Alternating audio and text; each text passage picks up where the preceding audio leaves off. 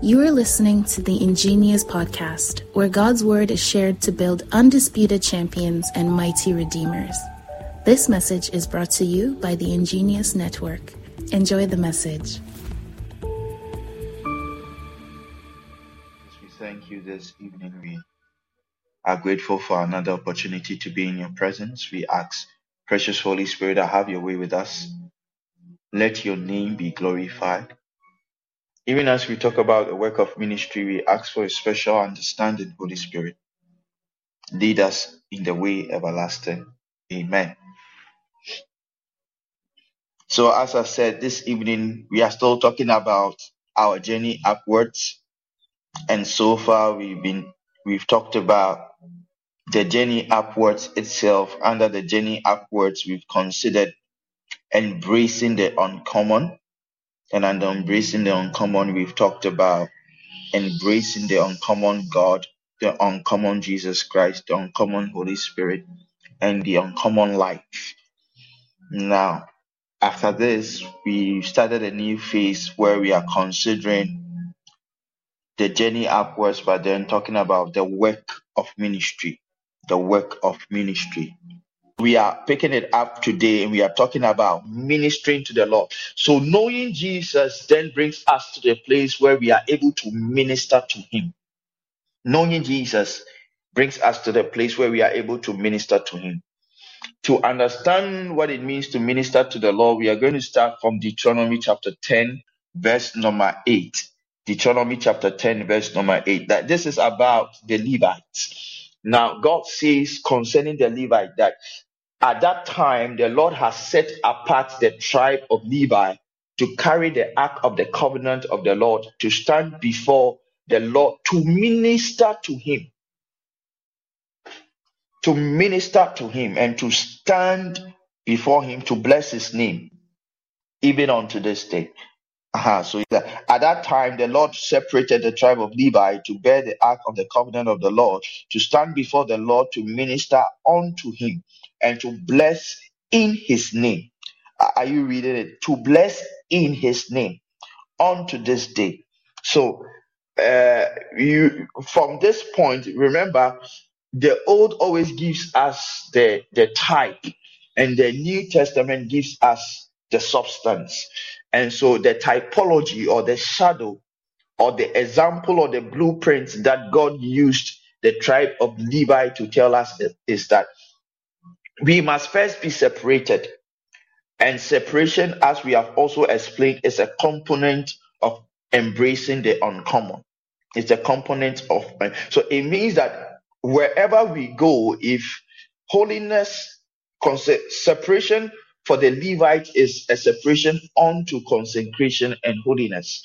So you have to understand that whatever we are talking about, it is holiness that is the central theme. So when God has brought us into the place of his holiness by his spirit, then he he now brings us to the place where we can minister to the Lord. So the key word is that to minister to the Lord, we have to first understand that we are separated. That is, we are consecrated. That is, we have embraced the uncommon life. And then the other one is that we are supposed to bear the ark of the covenant to bear the ark of the covenant. That is to carry Christ in our heart. To carry Christ in our heart. That is going to only be possible through the study of the word, through prayer, and all the five things we talked about previously.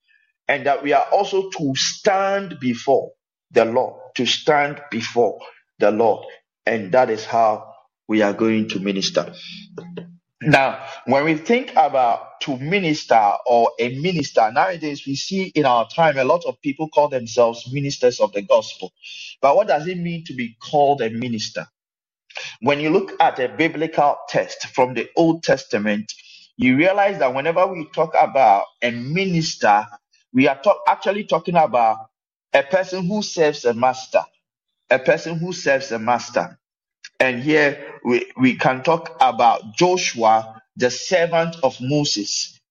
And when you read the word servant there, what it actually means is that Joshua ministered to Moses. He served Moses. We see this in Exodus chapter 33, verse 11. Then also another reference is to Elisha, the servant of Elijah, where we hear that Elisha poured water on the hands of Elijah.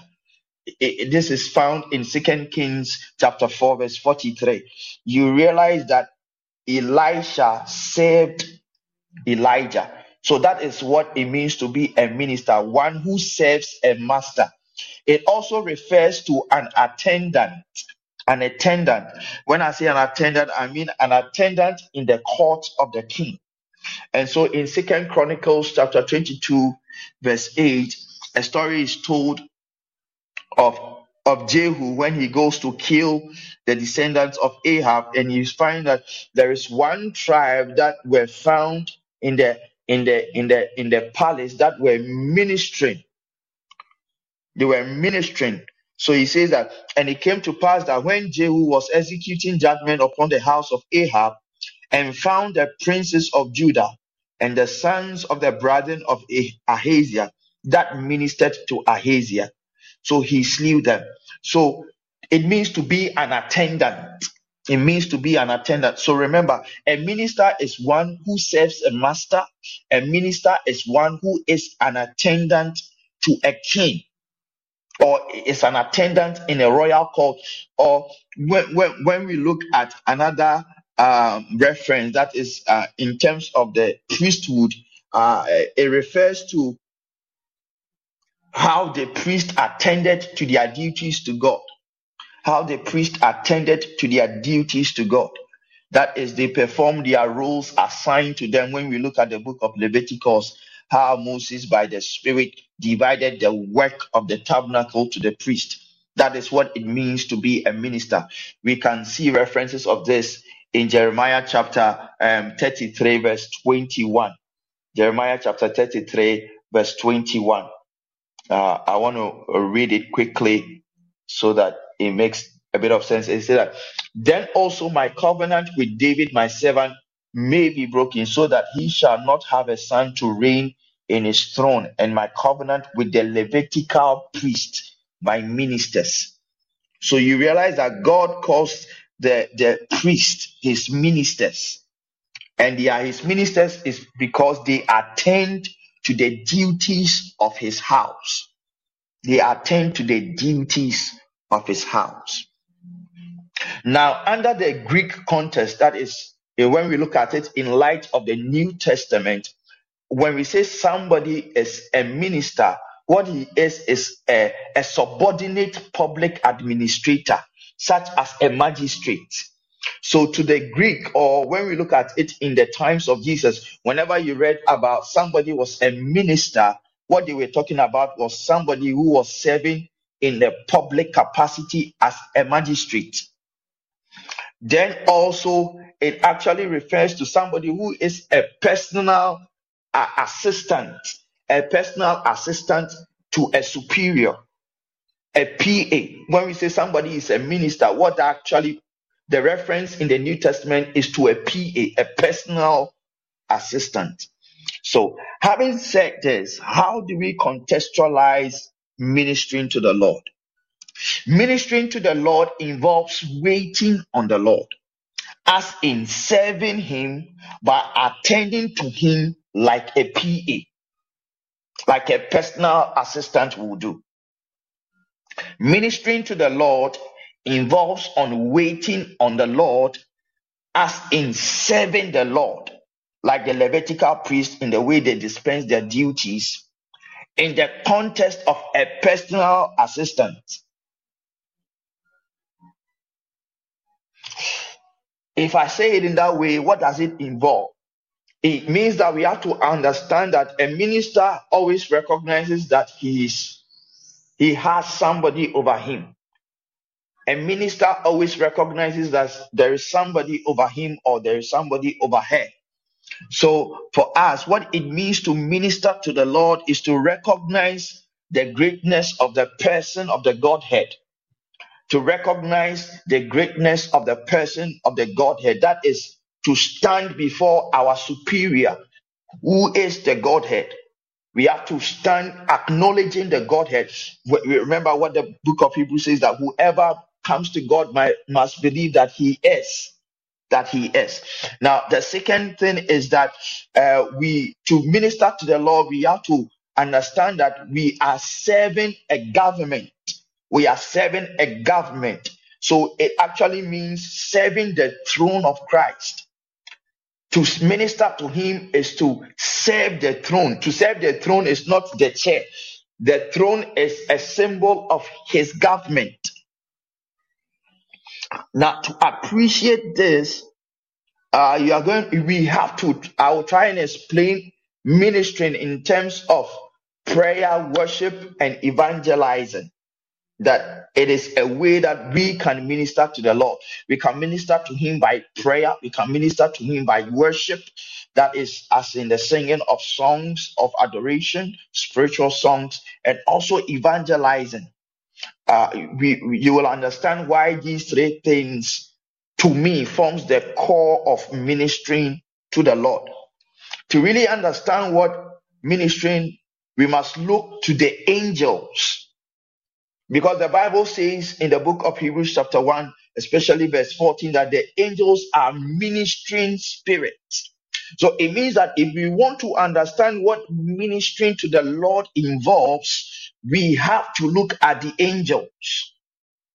Anybody that tries to explain ministering to the Lord without considering the service of the angels will approach it from the wrong perspective because the angels are ministering spirit.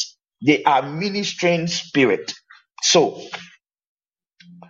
how do angels minister to the Lord? Or uh, to make it even to me, uh, so that I'll be able to say the things I want to say, I want to rather categorize it as heavenly beings. So, how do heavenly beings minister to the Lord? Well, the first thing is that they wait on God. Now, when they wait on God, what it means, what it actually means is that they stand around his throne, either worshiping or waiting to receive instructions, or just surrounding his throne and having conversations with him. They wait on God. They are his personal attendants. Remember, ministering means to be to minister is to be a personal attendant. So when we look at the angels, the one lesson we learn from the angels is that they wait on God. How do we know this? We can start from the book of Revelation. Revelation chapter 1 verse 1. Revelation chapter 1 verse 1. He says that this is the revelation of Jesus Christ, which God gave him to show to his servants. Now remember, his servants are his subordinates, those who are serving him. The things that must soon take place, and he made it known by sending the emphasis is his angel. It is not an angel. It is not the angel. It is his angel. I don't know if you have ever recognized that in the book of Revelation. Some people even don't like reading the book of Revelation. So you realize that Jesus actually has a personal angel that waits on him. So this this this crucial information Jesus entrusted to his angel to come and deliver it to the apostle Paul. So they wait on God. And now another one in the same book of Revelation is when we go to chapter 5 verse 11 we realize that the Bible says that then I looked and, and I heard around the throne the living creatures and the elders and the voice of many angels, numbering myriads of myriads, ten thousands of ten thousand, saying with a loud voice, Worthy is the Lamb who was slain to receive power, wealth, wisdom, might, honor, glory, and blessing. So, what are they doing? They are surrounding the throne. They are around the throne. They are around the throne. Um, another context for this is I'm going to say this and I'm going to um, juxtapose of I'm going to dovetail this reference of waiting on the Lord to something that Jesus said in the Gospel of Matthew. It is very powerful. But I also want us to look at Daniel chapter 7, verse 10. Uh, we are doing teaching, so please bear with us if the scriptures are a lot. You need a reason for believing what you believe. And what you believe, you must have scripture so that you understand the weight of what we are talking about. In Daniel chapter 7, verse 10, he says that a fiery stream issued and came forth from before him. Thousands, thousands, thousands ministered unto him, and 10,000 times 10,000 stood before him. The judgment was set and books were opened. So you realize that you see these angels attending to God by waiting on him. They surround his they surround his throne and they minister to him.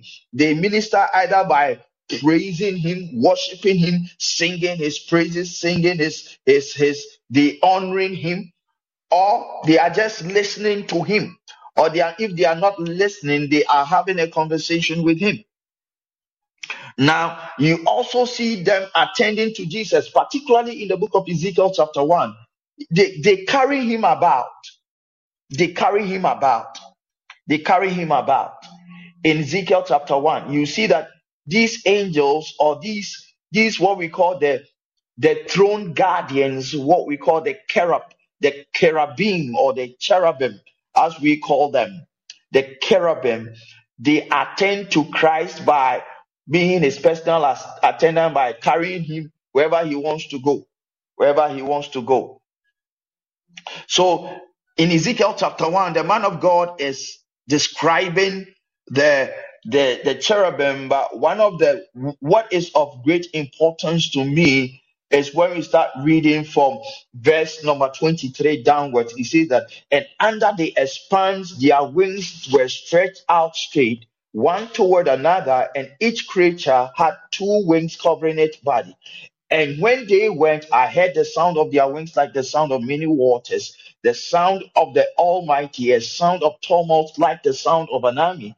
When they stood still, they let down their wings. And there came a voice from above the expanse over their heads.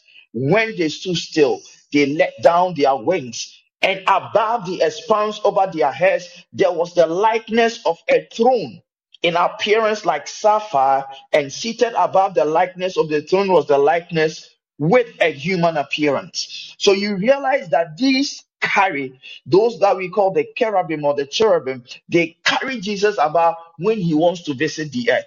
They carry his throne on their wings, and Jesus will sit on it like a palanquin, and they will take him to wherever he wants to go. So they attend to him, they wait on him. Now, having said this, remember Jesus is about to die. He is taken before Pilate, and Pilate is asking him, Are you a king? Are you a king? And Jesus says in Matthew's Gospel, chapter 26, verse number 53, that now the, the argument that Pilate is making is that you know I can set you free. and Jesus is saying that if I want to be free, I will just ask my father. I will ask my father, and he will send he will send 12 legions of angels. Wow.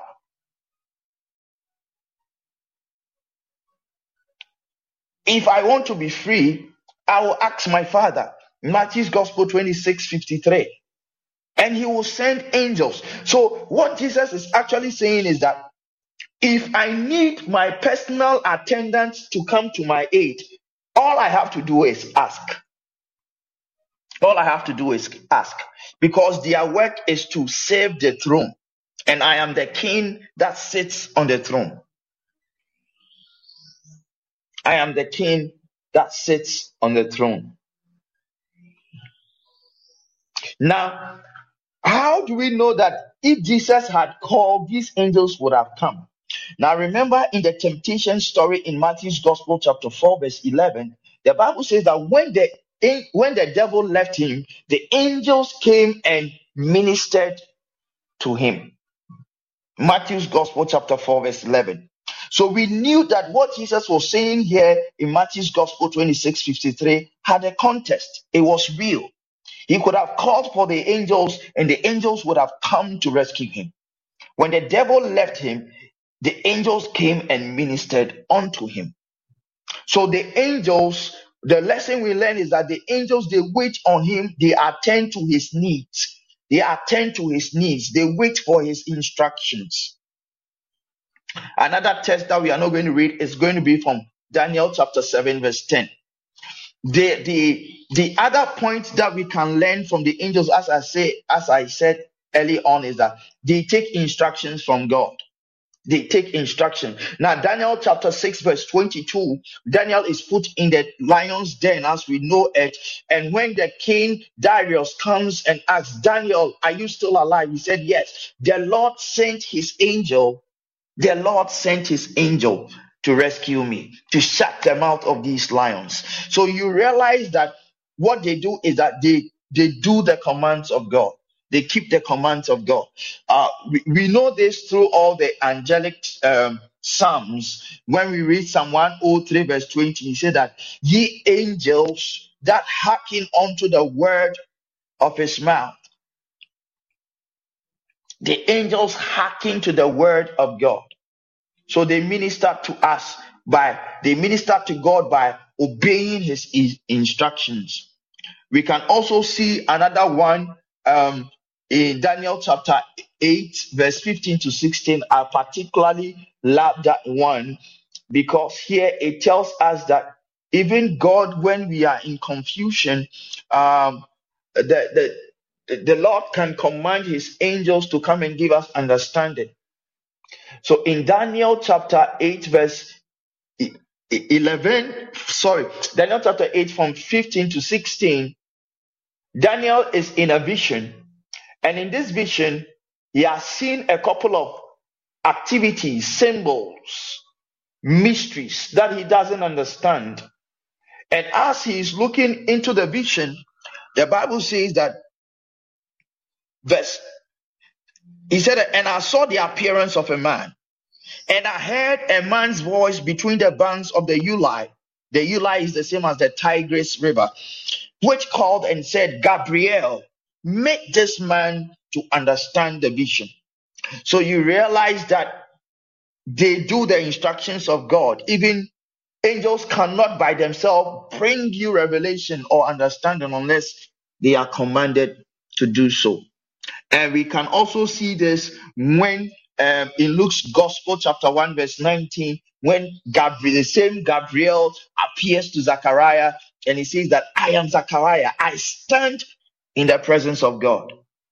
I have I stand in the presence of God and I'm bringing this news from the presence of God. Why do you ask me how can this be?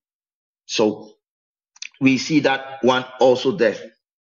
Psalm 91 verse 11 is another of the angel citations.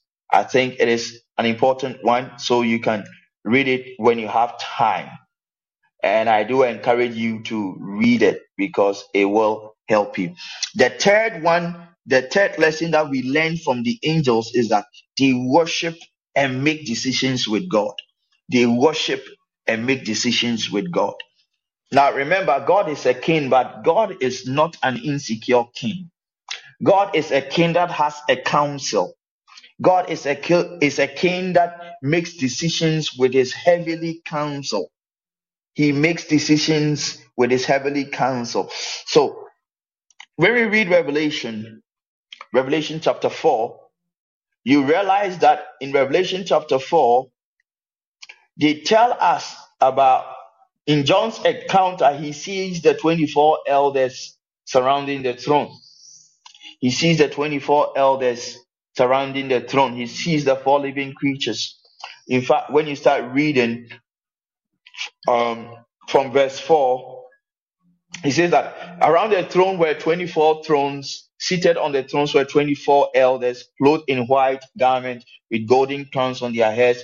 From the throne came uh, flashes, rumblings, pearls of thunder. Before the throne were burning seven torches of fire, which were the seven spirits of God. And before the throne were and before the throne, there was, as it were, a sea of glass like crystal. And around the throne, on each side of the throne, are four living creatures full of eyes in front and behind. And the four living creatures, like a lion, na na na na, but the verse 8 is what I, am trying to make. He says, And the four living creatures, each of them with six wings, full of eyes round each other, day and night, what they do not cease to say is, Holy, holy, holy Lord is the Lord God Almighty who was, who is, and who is to come. So you realize that he has a throne, he has a council, and they make decisions together. They make decisions together. We, we see this same council in Revelation chapter 5. When the Lamb opens the seal, they begin to worship him. That worthy is the Lamb to receive. Well, in fact, when you start reading from um, verse 11, it says that, and I heard around the throne the key word is around the throne, the living creatures and the elders, the voice of many angels, numbering myriads of myriads, thousands of thousands, saying with a loud voice, Worthy is the Lamb who was slain to receive power, wealth, wisdom, might, honor, and glory and blessing. So they they surround the throne. God has a council. He makes decisions with them. How do we know that God makes decisions with his council? How do we know this? The, the, the, one of the clearest example is in First Kings chapter 22, verse 19. is one of my favorite examples of if you don't live with a vision or with revelation, you will die prematurely. In First Kings 22, 19, the prophet Micaiah sees a vision concerning Ahab and how God is determined to kill him. So the God in this text, the Bible says that God asks who will go and deceive Ahab for us so that he can die in this battle. Hmm.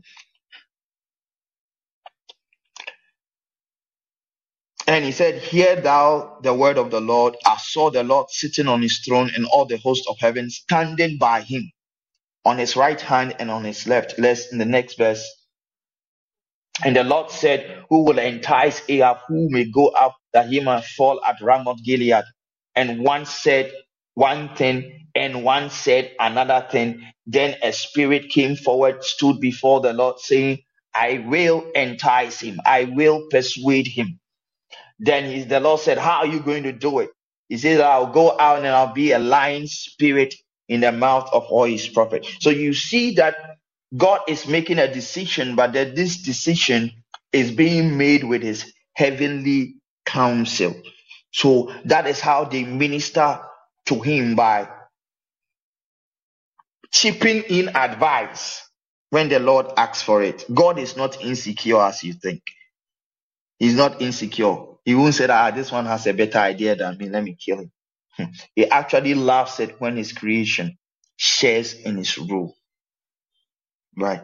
So this is one of the clearest examples that I really, really, really love. That I really, really love. So that is how the angels minister. They they they are part from verse 1, Psalm 82, verse 1. He says that God has taken his place in the divine council. God has taken his place in the divine council. In the midst of the gods, he holds judgment. God has taken his place in the divine council, verse 1. God standeth in the congregation of the mighty, he judgeth among the gods. So the, this that is that is it. So the emphasis is there. Then he comes, you are God's sons of Most High, all of you Uh, like men you will die and fall like princes and all that. But the, the the focus there is the verse 1 god has taken his place in the divine council. So god has the angels attend to him by attending the royal court. The, the not the angels but the heavenly beings or the spiritual beings attend to god by being present in the royal court to adjudicate justice then, one of the things that the angels also do to minister to the Lord is that they seek to establish and expand his kingdom, ensuring that all are subjected to his feet. They seek to establish and expand. Remember, God is a king. Jesus is a king. And so the, how the angels attend, one of the ways they attend to him by ensuring that his kingdom is established and his kingdom is expanded. How do we know this? We know this through Jude, Jude 14. Now, when I say Jude 14, I don't mean Jude chapter 14, I mean Jude chapter 1, verse 14. It's only one chapter. It says that it was also about this Enoch that the seventh from Adam he prophesied, saying, The Lord comes with ten thousands of his holy ones. They are the heavenly beings. The heavenly beings. So we they, they minister to him. Now the word here is the saints, but uh, the, the, the, the, the, if you look at the rendition is the holy ones. Now the holy ones is is when we look at the text from um, uh, Psalm 82 is also a reference to the holy ones. When we look at um, in fact, one of my favorite. Hey, I should be, I should, I should stop saying that too. Hmm. God help me. When you look at Daniel chapter 4 concerning the watchers, he said that this is a decision by the watchers. Uh, this is a verdict or a decree by the watchers, and it, it is a decision by the holy ones. So um, they seek to establish and expand the kingdom. So they humble anybody who is proud, who try to make themselves bigger than God. They, they, they will deal with you. Remember in the book of Acts, the Bible said that Herod started saying some wild things. He started saying some wild things about how great he is. and the Bible said the angel of the Lord killed him. Acts chapter 12, when you read from verse 18. He said that he caused Herod to be consumed by worms. What they hate is for anybody to exalt themselves about above Christ. Acts chapter 12, verse 18 to 25. You see that story there. They defend the kingdom. Wherever who anybody who goes to challenge the, the lordship of Christ, these these angels will not spare them. They will not spare them. They will fight them vehemently. They will resist them. And they will ensure that they don't succeed. When we look, oh, Francis, you are posting the thing, it's like you have disappeared. Uh-huh. He said that verse 19, he said that uh, 19 and 20 is of more, more importance. Uh, and when Herod had sought for him and found him not, he examined the keepers and commanded that they should be put to death. And he went down from Judea and there he abode. Now, when you read verse 20, he says that and Herod was highly displeased with them. And he, I want to be sure. Acts chapter 12.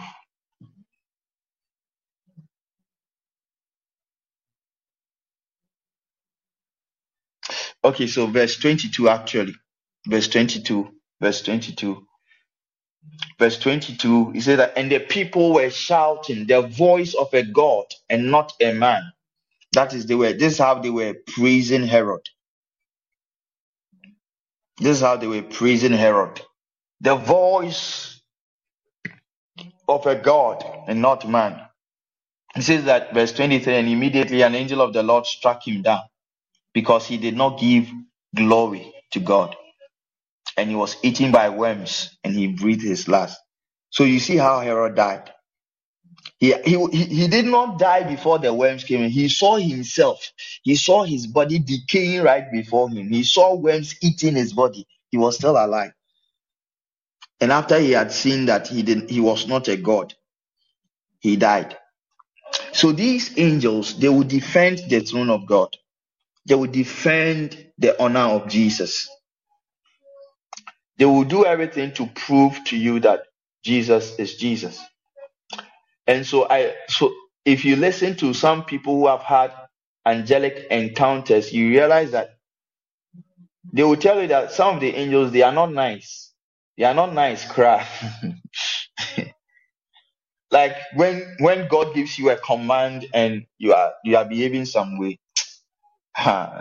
what they will do to you, you know, you will check.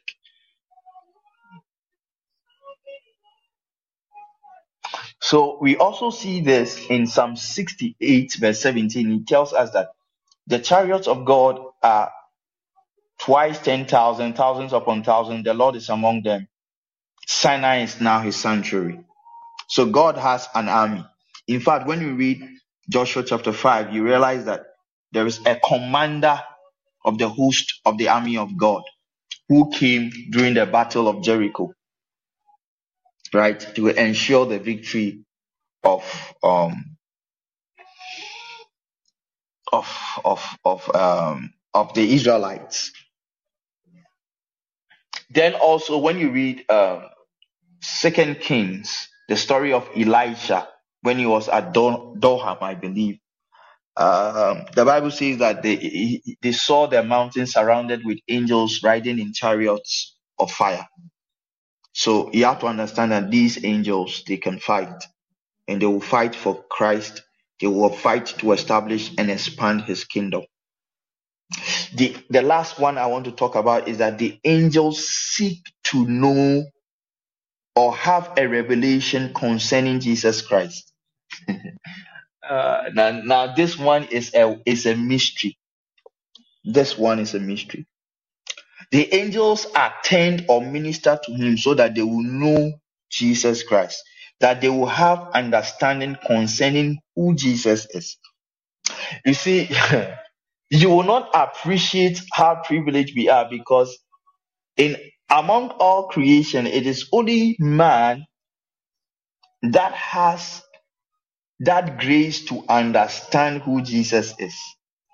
Even the prophet of the Old Testament, according to First Peter chapter 1, when you start reading from verse 10 to 13, they tell us that they sought to to know what we know now, but they didn't because God said that it it wasn't for them.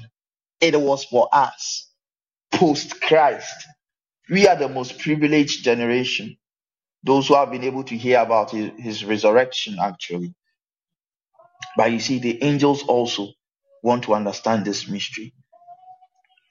The angels also want to. It says that of which salvation the prophet have inquired and said diligently, who prophesied of the grace that should come unto us, certain what or what manner of time the Spirit of Christ, which was in them, did signify, when it testified beforehand the sufferings of Christ and the glory that should follow. Verse 12 and 13. Verse 12 and 13. Verse 12 and 13. Francis, slow. Wherefore get up the loins of your mind, be sober, and hope to the end for the grace that is to be brought unto you at the revelation of Jesus Christ. Now, verse 12 says that unto whom it was revealed that not unto themselves, but unto us they did minister the things which are now reported unto you by them that have preached the gospel unto you with the Holy Ghost sent down from heaven, which things the angels desire to look into. So, what do the angels desire to look into? To whom it was revealed.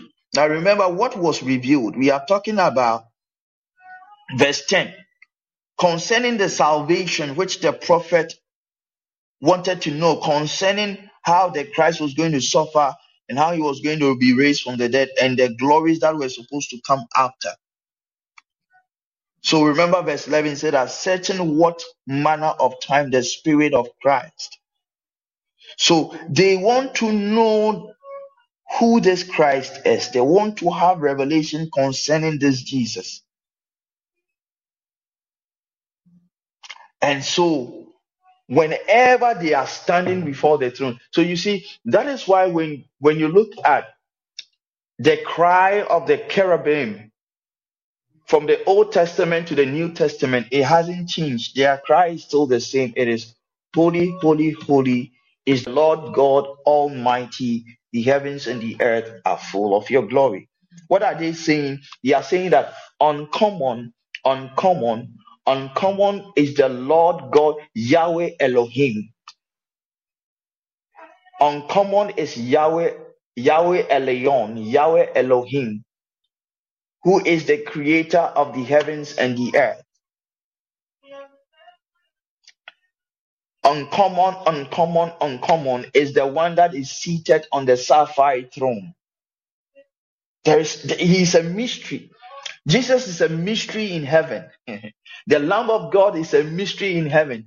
And the angels are attending to him just so that they can learn about him. They desire to have revelation in the knowledge of Christ. So I've said five things. How do they how do we learn from the angels? How do we learn to minister to God by looking at what the angels do? They wait on God. They they receive instructions and do what they are commanded to do. They worship and make decisions with God. They seek to establish and expand the kingdom of God by making sure that all rebels of the throne are, are, are crushed and vanquished. And the last thing is that they seek to have more revelation concerning Jesus Christ. So, what does it mean for us to minister to Lord? Now, remember what I said that ministering to the Lord comprises of prayer, worship, and evangelizing. Now, to wait on God is an activity of praying. Now, remember what he says in the book of Isaiah they that wait upon the Lord shall renew their strength. So, waiting on the Lord is how we minister to him. Waiting on the Lord involves fasting, listening, beholding him, observing him, thinking on him through prayer. Through prayer thinking on God. So it is not a prayer that you pray that eh, eh, be phobia or yemi junction. No, no, no, no, no. It's not that one. Waiting on God is praying. It is more of meditative praying, but you are praying that what manner of man is this? What what manner of love is this? What what manner of God are you? How great are the works of your hands! Generation to generation, they testify of your faithfulness. They testify of your goodness. You are the king of the world. You are, the, you, so you wait on him. And you see, you are not in a hurry. Remember, we are doing the work of ministry, but you are just looking at him, beholding him. David said that one thing I love, one thing I have desired is to is to behold the beauty of the Lord in his sanctuary.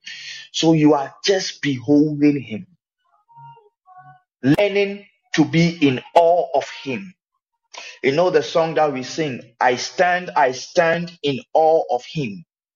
That is what it means to wait on God, watching his move, being observant, watching him. What is he going to do? Is he going to need something?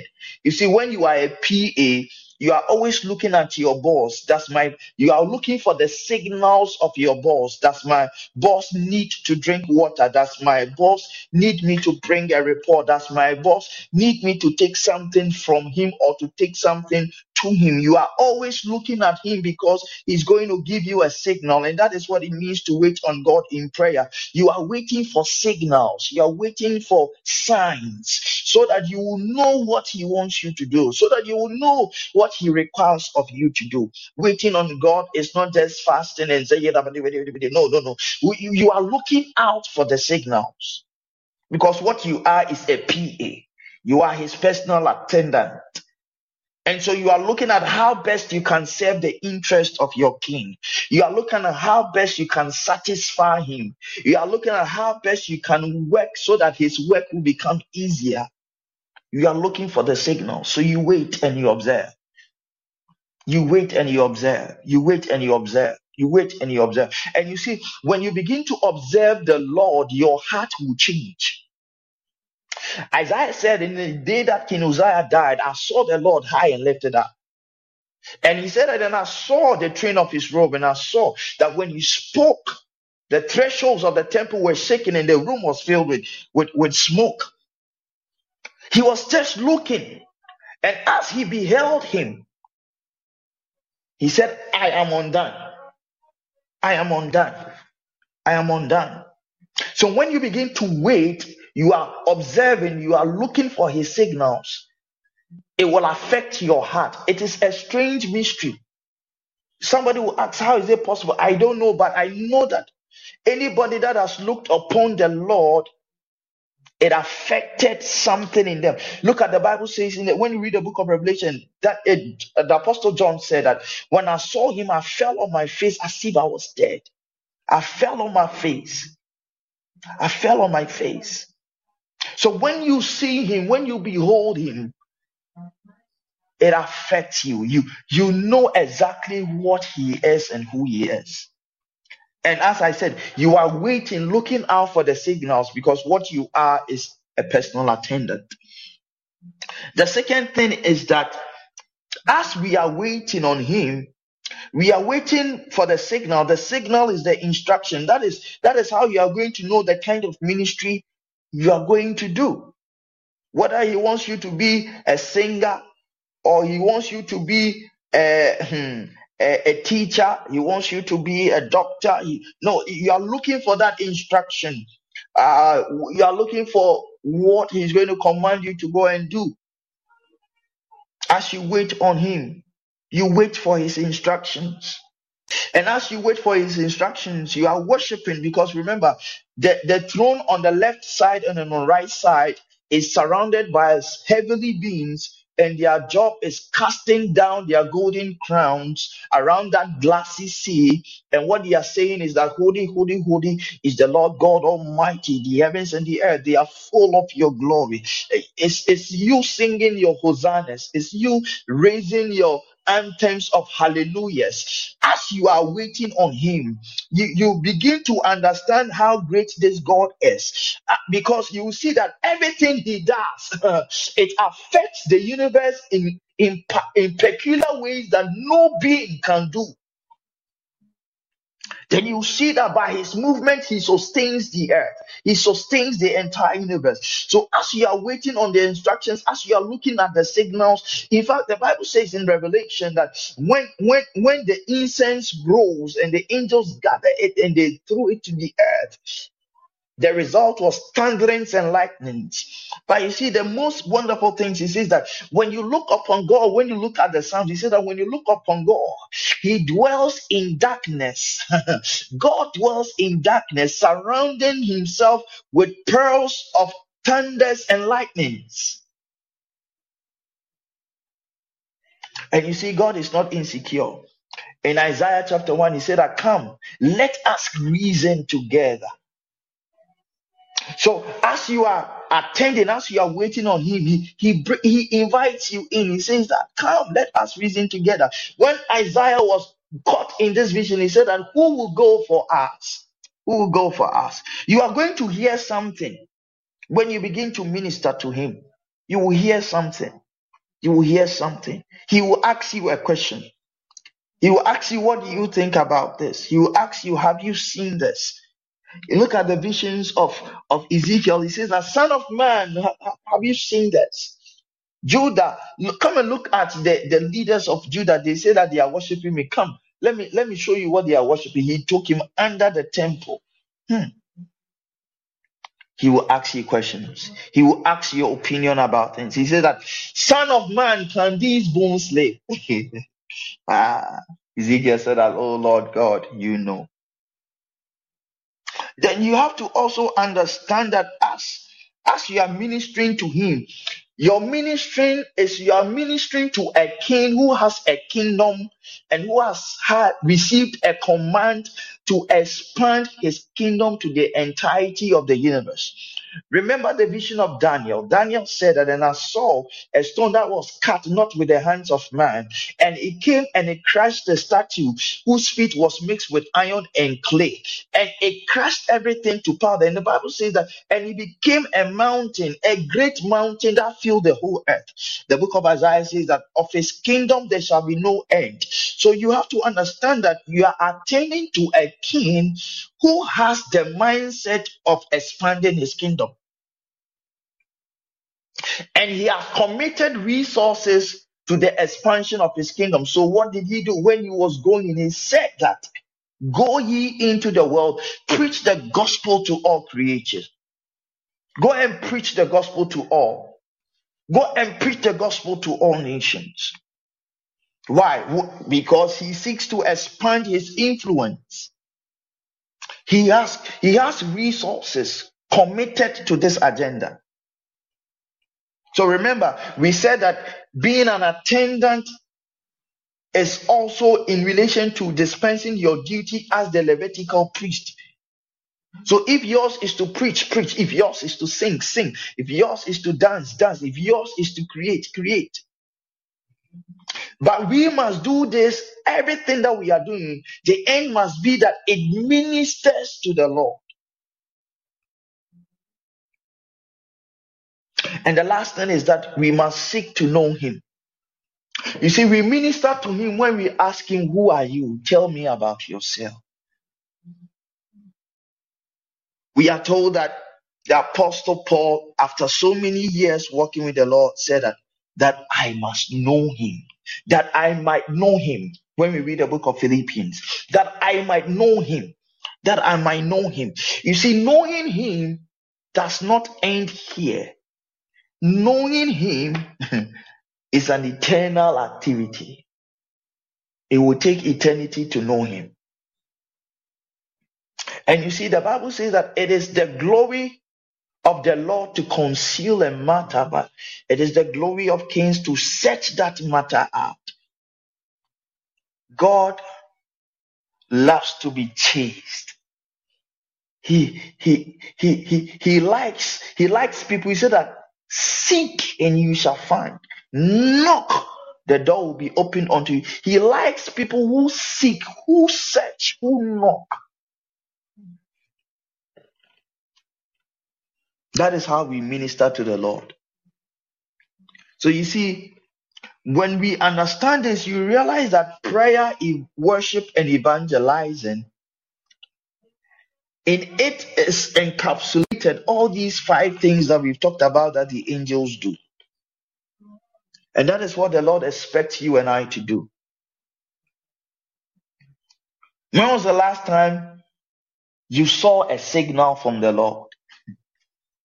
See, so many of us, we are so busy. We say that even you see the danger of those of us, even me, is that there's the temptation that I can be caught up in activities.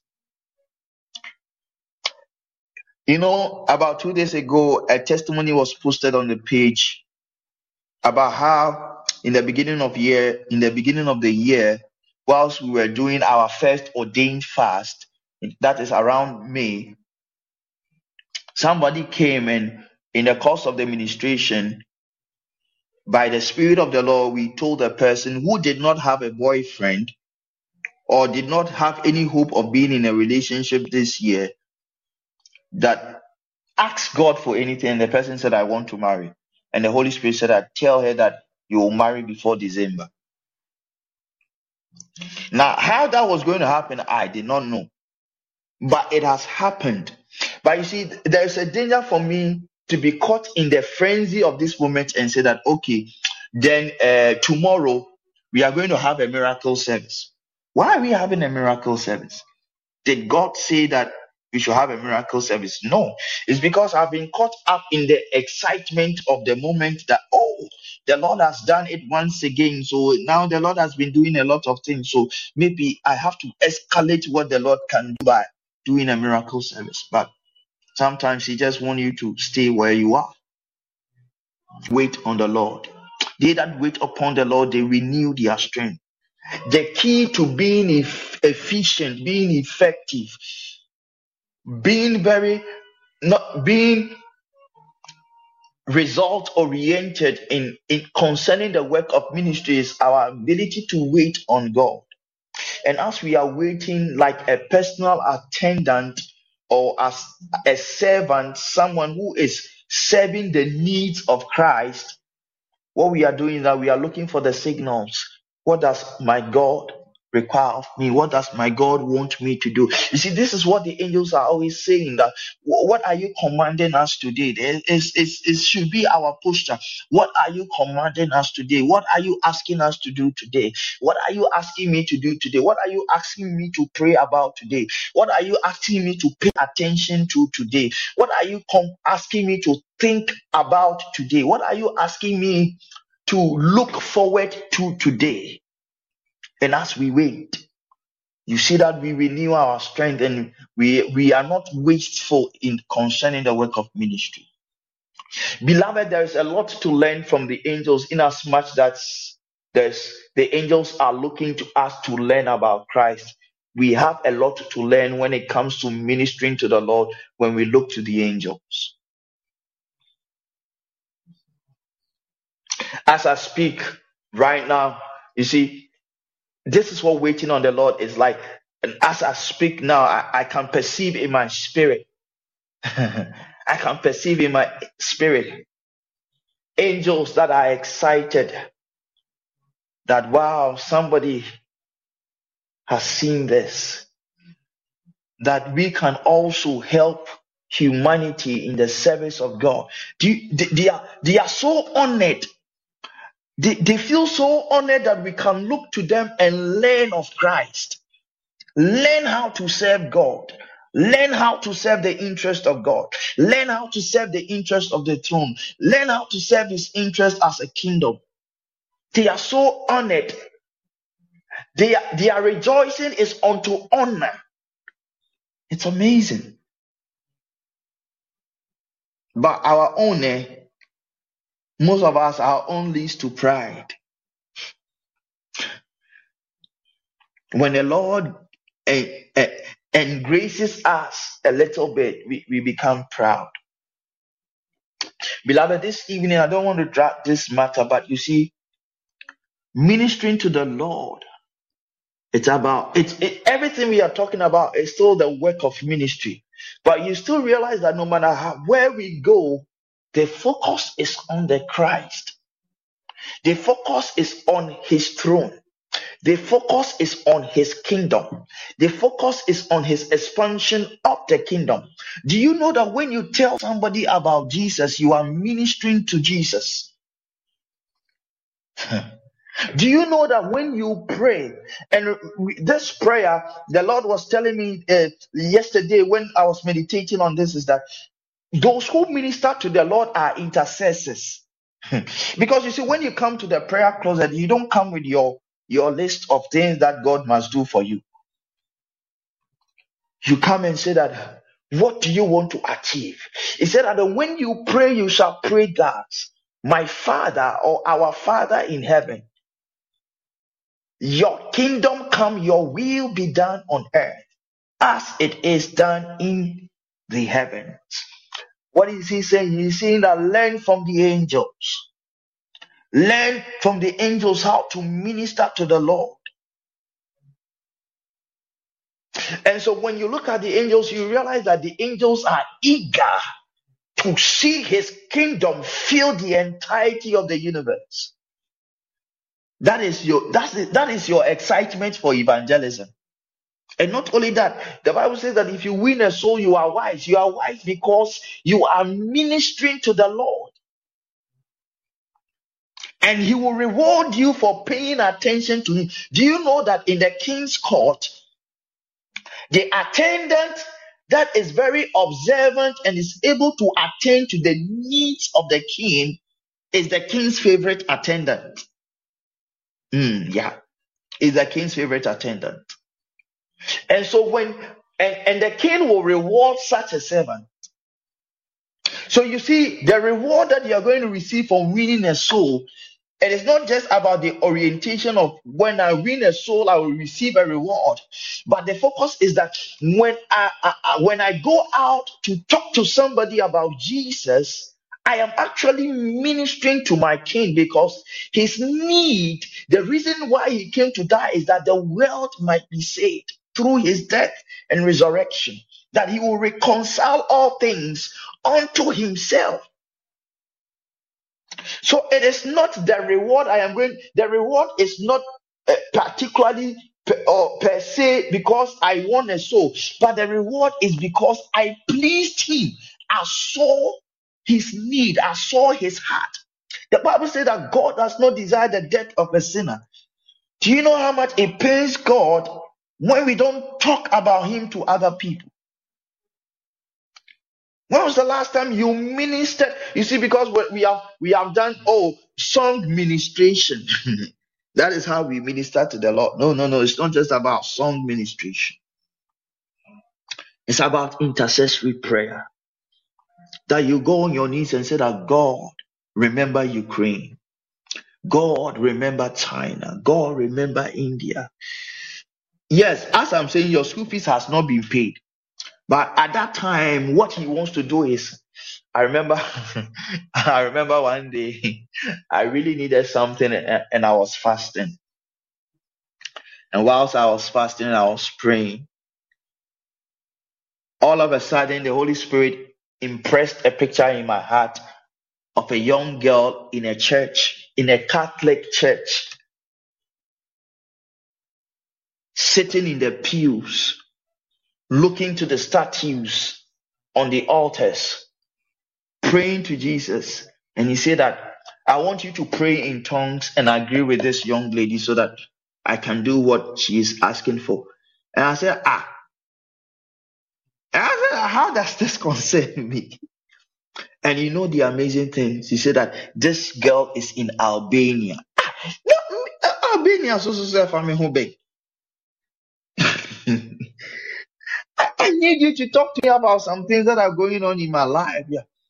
I said, No, at this time, I just need you to agree with this young girl so that I can do some, some things for her. Because he says that when two shall agree on a thing, it will be done, it will be established. I said, Okay, if you want me to pray and agree with it. I, I, as I now, I still don't know what I prayed for the girl for. I only spoke in tongues to the point he said that it's okay. It's done. So you can pray for a strange land, Uzbekistan. It doesn't even form part of your Wadajin. But that is what ministering to him. It's not about you, it's about him. It's about his needs. It's about what he wants to do. It's about where he wants to go. It's about what he wants to achieve. And so we do that through prayer, through worship, through evangelizing. And we, we are able to achieve these three things when we learn from the angels by looking at the five core things that the angels do. Beloved, this evening, I pray that you have been blessed by this message. Next week, we are going to start talking about the work of ministry. But I've used this this week to lay this foundation that it's all about Jesus. It's not about the theme.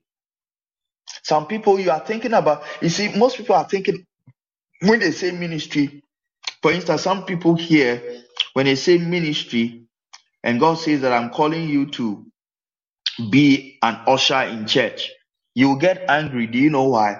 Because you want to be a prophet. Because that's that one you hold a microphone and Meshem come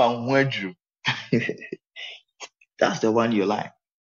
That's not ministering to the Lord. That's ministering to your ego and your pride. ah, yeah, they are shandas. But when you understand ministering to the Lord, you understand that wherever He tells you to go is because He knows what is best. So He can tell you be an usher and you will rejoice that He has even called you to be an usher. Remember Hebrews chapter 5. No one has this honor unto himself unless he is called by God. God has called me to be an usher. Wow. God has called me to be a cleaner in the church. Wow. God has called me to be a kindergarten teacher. Wow. God has called me to be a doctor. What a privilege. Oh, God has, you see, you are despising the work because you are not ministering to Him. So you think that you are not important. You think that there, there are some parts of the work or there, there is, there is a more honorable side of the work? Well, there could be, but how do you define honorable? According to whose standard? It's about Jesus. That is all the angels they seek to do. They seek to please him. They seek to make him happy. They seek to make him smile. They seek to make him dance. They seek to make him rejoice. That is what ministering to the Lord is all about. When was the last time you made Jesus happy? When was the last time you made Jesus happy? When was the last time your actions made Jesus happy? When was the last time your thoughts made Jesus happy? When was the last time your daydreaming and your imaginations they made Jesus happy? It's about Jesus. It's about making Jesus smile. Can you imagine that? Your reading the Bible will make Jesus smile. That you wake up every day at a particular time and studiously read your Bible, and you know that it is ministering to the Lord because it pleases Him. It is your way of waiting on Him and knowing about Him. It pleases Him that you are studiously, even though sometimes you are sleeping. I remember I went for camp one time and Bishop Dag was preaching, and you could see that the man has not slept for a long time and his eyes were red. And you could see that he was just, he was just, he just put his back on the pillar and he was he was drinking coffee or uh, whether it was espresso i don't know the kind of co- coffee he was drinking it might probably be espresso he saw that he was doing everything to stay awake so that he could teach about Jesus to the people, ministering to the Lord. When is the last time you went beyond yourself for Jesus? When was the last time? When was the last? When was the last time you stepped out of your comfort zone for Jesus, ministering to the Lord? When was the last time? When was the last time you prayed for your community? When was the last time you even prayed for Ghana because Jesus desires to have? You see, some people, we don't even understand how important Ghana is in the scheme of things, in the plans of God. And so when people are bastardizing Ghana, you join the party to bastardize them. Blessed is he who does not sit in the seat of the scornful or stand in the way of the sinners. You don't even know you don't even know. When was the last time you prayed for Ghana? You prayed for Akufo-Addo. You prayed for Ken Ofori-Atta. When was the last time? Did you know that your prayer was ministering to the Lord? He said, Nah, it can't be. You don't understand. You don't understand. When was the last time you prayed for your father, you prayed for your mother, you prayed for your sister, you prayed for an auntie, an uncle, a nephew, a niece, a brother, a sister, a friend? When, when was the last time you fasted for somebody that was not you? When was the last time? Did you know that doing that was ministering to the Lord? When was the last time? When was the last time you, you spent time to cry for somebody that God appear in this person's life? God intervene in this person's situation so that they will know that Jesus, only you are God, only you can save, only you can deliver, only you can have life. When was the last time? When was the last time? When was the last time you went beyond yourself and prayed for an hour, an hour or two? When was the last time?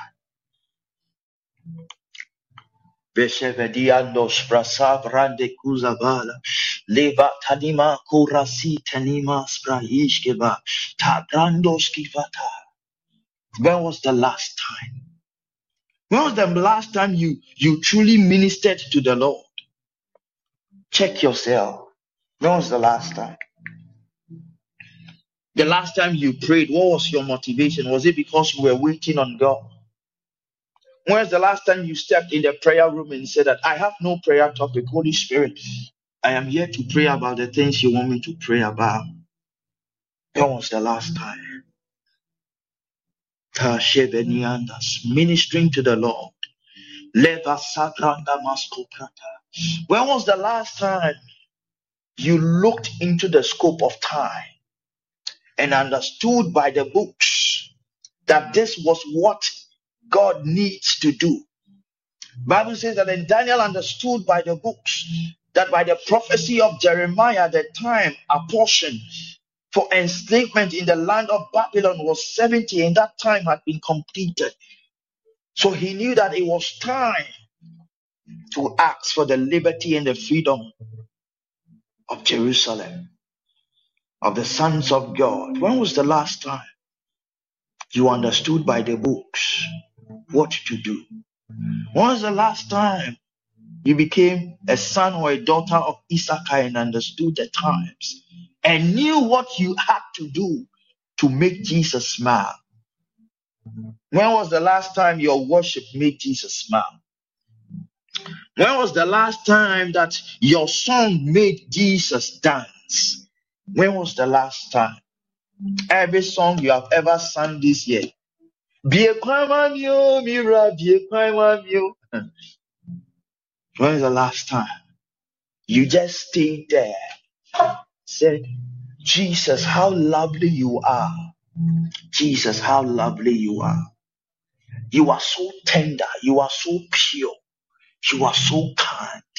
You shine like the bright morning star. Jesus. Jesus. Jesus.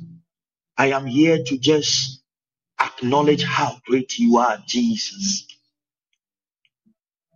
The one whose face is like the sun shining in the in the full potency. The Bible says that his face is like the sun shining in its full strength. That is how glorious he is. We cannot look into him, we cannot behold him when he appears in glory. When was the last time you sang about Jesus? Only Jesus. Only Jesus.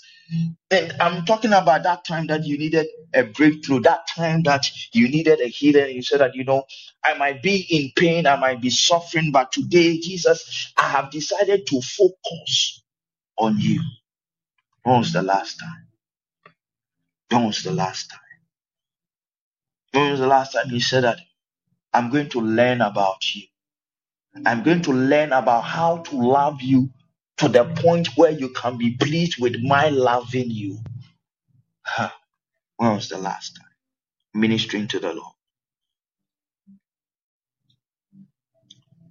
Vezevedes Rati Shadadai.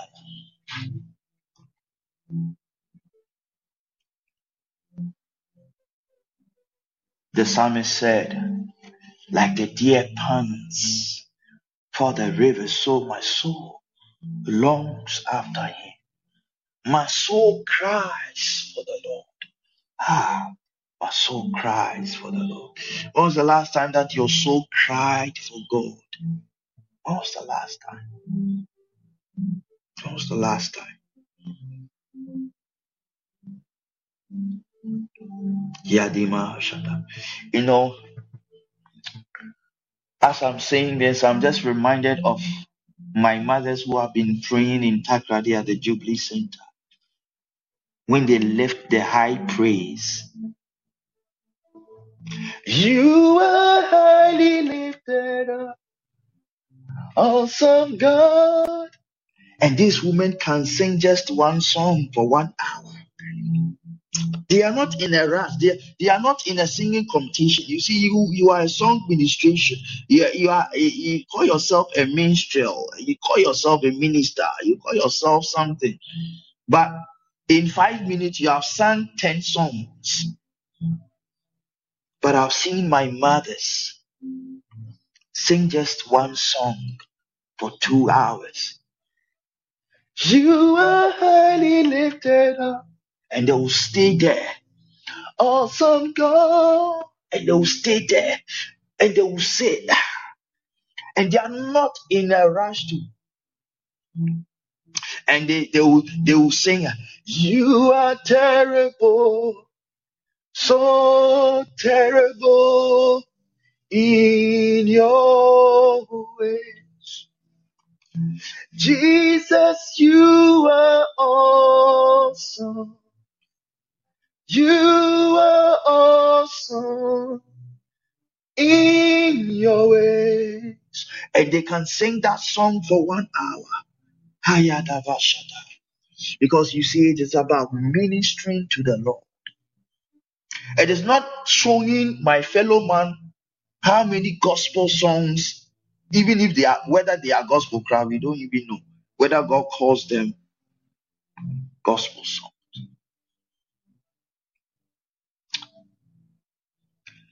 Some of you, you need to go and buy the uh, that thing that the calabash with the beads on it, and you have to shake it, and you have to shake it, and you have to come to that place that you can just sing to Jesus, just only Jesus. You are terrible, so terrible in your ways. Oh Jesus, you are awesome. You are awesome in your ways. You are marvelous, so marvelous in your way. then you pray in tongues. Zande shpazita rande. And you are not singing any other song. You are not singing, Jesus, look upon me and have mercy on me. You are not, you are not singing, Jesus, look upon my knees and give me a breakthrough. You are just seeing Jesus seated on the throne encircled by the rainbow. He said that, and he sits on a throne encircled by an emerald rainbow. He sits in a sapphire seat. He sits in a sapphire seat. Hayakabashikata.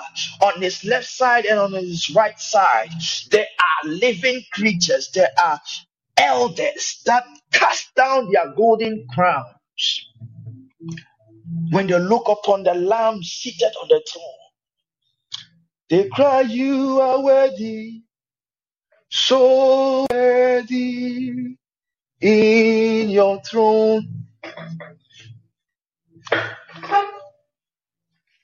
You are worthy, you are worthy in your throne. You are worthy, Jesus, you are worthy in your throne. You are holy, so holy, your way.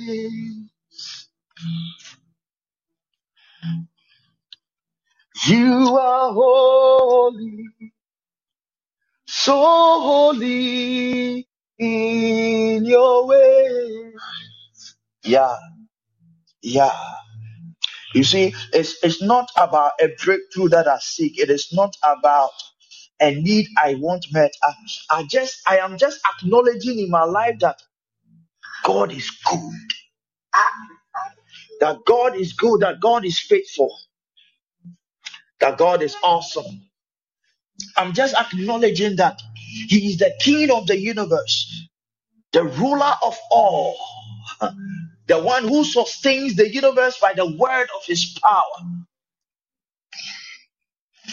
And as I sing, I see angels, myriads of angels. Levasakatwaskata. They join in the hymn of heaven and they sing with me.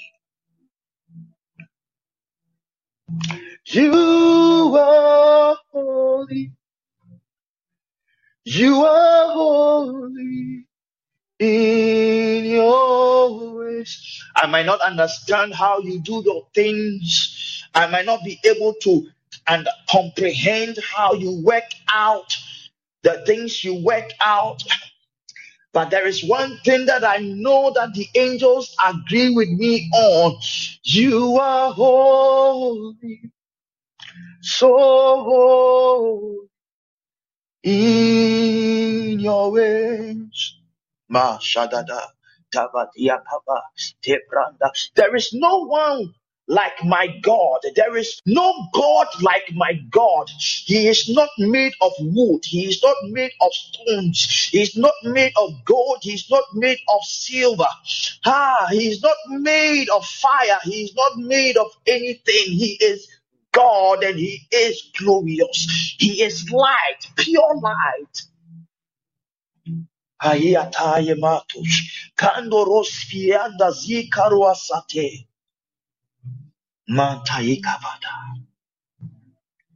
And somebody will say, What happens to me? You see, as I minister to him. And when my God is pleased with me, when he, my Father is pleased with my service, he will show me a token. he will show me a token of his goodness. He will show me a token of his kindness. He will show me a token of his power. He will show me a token of his benevolence. He will show me a token of his mercy.